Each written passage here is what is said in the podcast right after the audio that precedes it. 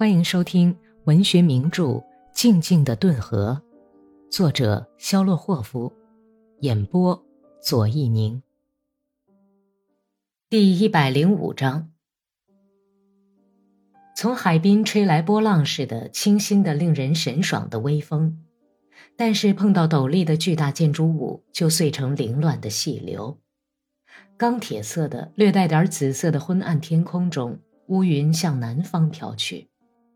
乌云那乳白色的质叠似的巅峰清晰尖利，城市的上空笼罩着雨前的闷热，弥漫着晒热的沥青和汽油烟、海水和飘渺的令人激动的女人的香水气味以及一切人烟稠密的大城市所特有的那种混为一体的怪味儿。利斯特尼斯基吸着烟，沿着右面的人行道慢慢走着。偶尔看到些迎面走来的人从旁边投来的向他表示敬意的目光。起初他还为自己皱巴巴的军服和旧军帽感到难为情，但是后来就不以为然地认为，久经沙场的军人完全不必为自己的衣着感到羞愧，何况他今天刚下火车呢。商店和咖啡馆门前的帆布凉棚，在人行道上洒下一片片懒洋洋的橄榄黄色的阴影。风吹动太阳炙烤着的帆布棚，人行道上的阴影也摇曳起来，从行人的沙沙响的脚下移去。虽然是午休时分，大街上还是人山人海。在这几年的战争中，长久离开城市生活的李斯特尼斯基。怀着愉快的满足心情，倾听着充满哄笑、汽车喇叭和报饭叫卖的喧闹声，他觉得自己跟这些衣冠楚楚、吃得脑满肠肥的人们非常接近。他一直在想：看你们大家现在都这么满足、高兴和幸福，你们这些商人、市场经纪人、大官小吏、地主和贵族。可是三四天以前，你们是什么样子？当那些暴民和大兵像熔岩似的滚滚流过这条大街，流过全城的街道时，你们是什么样子？凭良心说，我为你们高兴，也不高兴。对你们得以平安无事，我也不知道是应该高兴还是不应该。他试行分析自己这种矛盾的感情，找到它的根源。很容易就得出了结论。他之所以这样想和这样感觉，是因为战争以及他在战场上经历的一切，使他和这帮温饱得意的人疏远了。他的目光和一个胖胖的、红脸蛋的、没有胡子的男人的视线相遇了，心里这样想着：就拿这个脑满肥肠的年轻家伙来说吧，为什么他没有上前线去？大概是个工厂老板或者大发横财的商人的儿子。这混蛋逃避兵役，他心里根本就没有祖国。他在养膘，在舒舒服服的玩女人，哼，也在为国防效力呢。但是，你究竟跟谁走一条路呢？他向自己提出一个问题，立即笑着决定说：“ 哼，当然是跟这些人走一条路了。”他们身上有我，我是他们中的一份子。他们身上一切好的、坏的东西，也都或多或少的能在我的身上找到。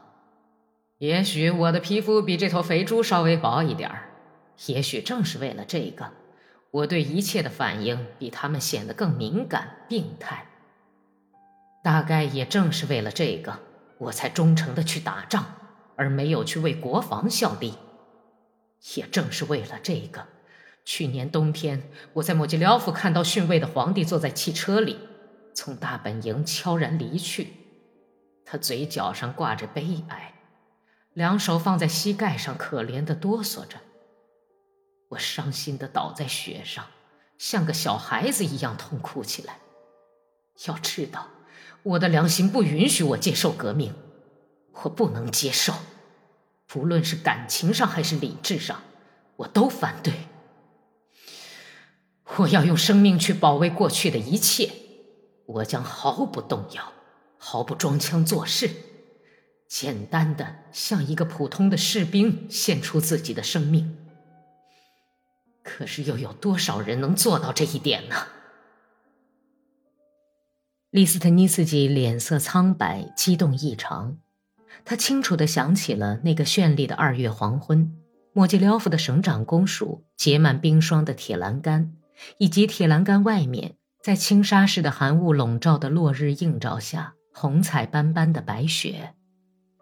的涅布河陡岸对面的天空染成浅蓝色、朱红色和铁锈色，地平线上的每一根线条都是那么飘渺虚幻，令人神伤。门口只有寥寥的几个大本营的官吏，有军人也有文官。驶出一辆小轿车，汽车的玻璃窗里面坐着大概是弗雷杰里克斯和靠在座背上的沙皇，他那憔悴的脸上浮着一层紫色的红晕，惨白的额角上斜扣着哥萨克禁卫军的黑皮帽子。利斯特尼茨基几乎是在那些惊愕的瞅着他的人们的面前跑过，他眼看着沙皇的一只举起来敬礼的手从黑色的帽子边落下去，耳朵里响着渐渐远去的轻微的汽车马达声和那些卑躬屈膝的人们默默目送末代皇帝时发出的哀叹声。利斯特尼茨基缓慢地走上团部所在处的楼梯。他的两颊还在颤抖，哭肿的红眼睛仍然泪水模糊。在二楼的走廊里，他连续抽了两支烟，擦了擦眼镜，然后一步两蹬地跑上三楼去。团长在彼得格勒地图上画出了利斯特尼斯基的连执行保护政府机关任务的地区，交代了机关的名称。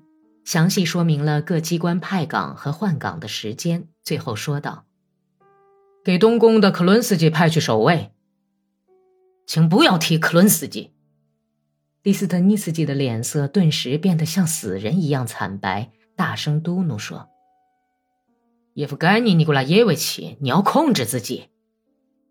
上校，我请求您。哦，不过我亲爱的，我请求。”哦，您的神经！现在就向普提罗夫工厂派遣巡逻队吗？利斯特尼斯基艰难的喘着气问道。上校咬着嘴唇，微笑着，耸了耸肩膀，回答道：“ 立刻就派，并且一定要由一名排长率领。”利斯特尼斯基被过去的回忆和团长的谈话折磨着，无精打采的走出团部。几乎就在这座房子旁边，他看见了驻扎在彼得格勒的顿河第四团的哥萨克巡逻队。军官骑的浅红色马的龙头上挂着一束枯萎的鲜花，军官的白胡子的脸上闪过一丝笑意。拯救祖国的英雄万岁！一个情绪激动的老绅士从人行道上走下来，摇晃着帽子喊道。军官客气地把手掌举到帽檐上致意，巡逻队的马小跑而去。利斯特尼茨基看了看那个向哥萨克致敬的老绅士，激动的嘴唇湿润的面容和那打得十分整齐的花领带，便皱起眉头，弯下背，溜进了自己驻扎的房子的大门。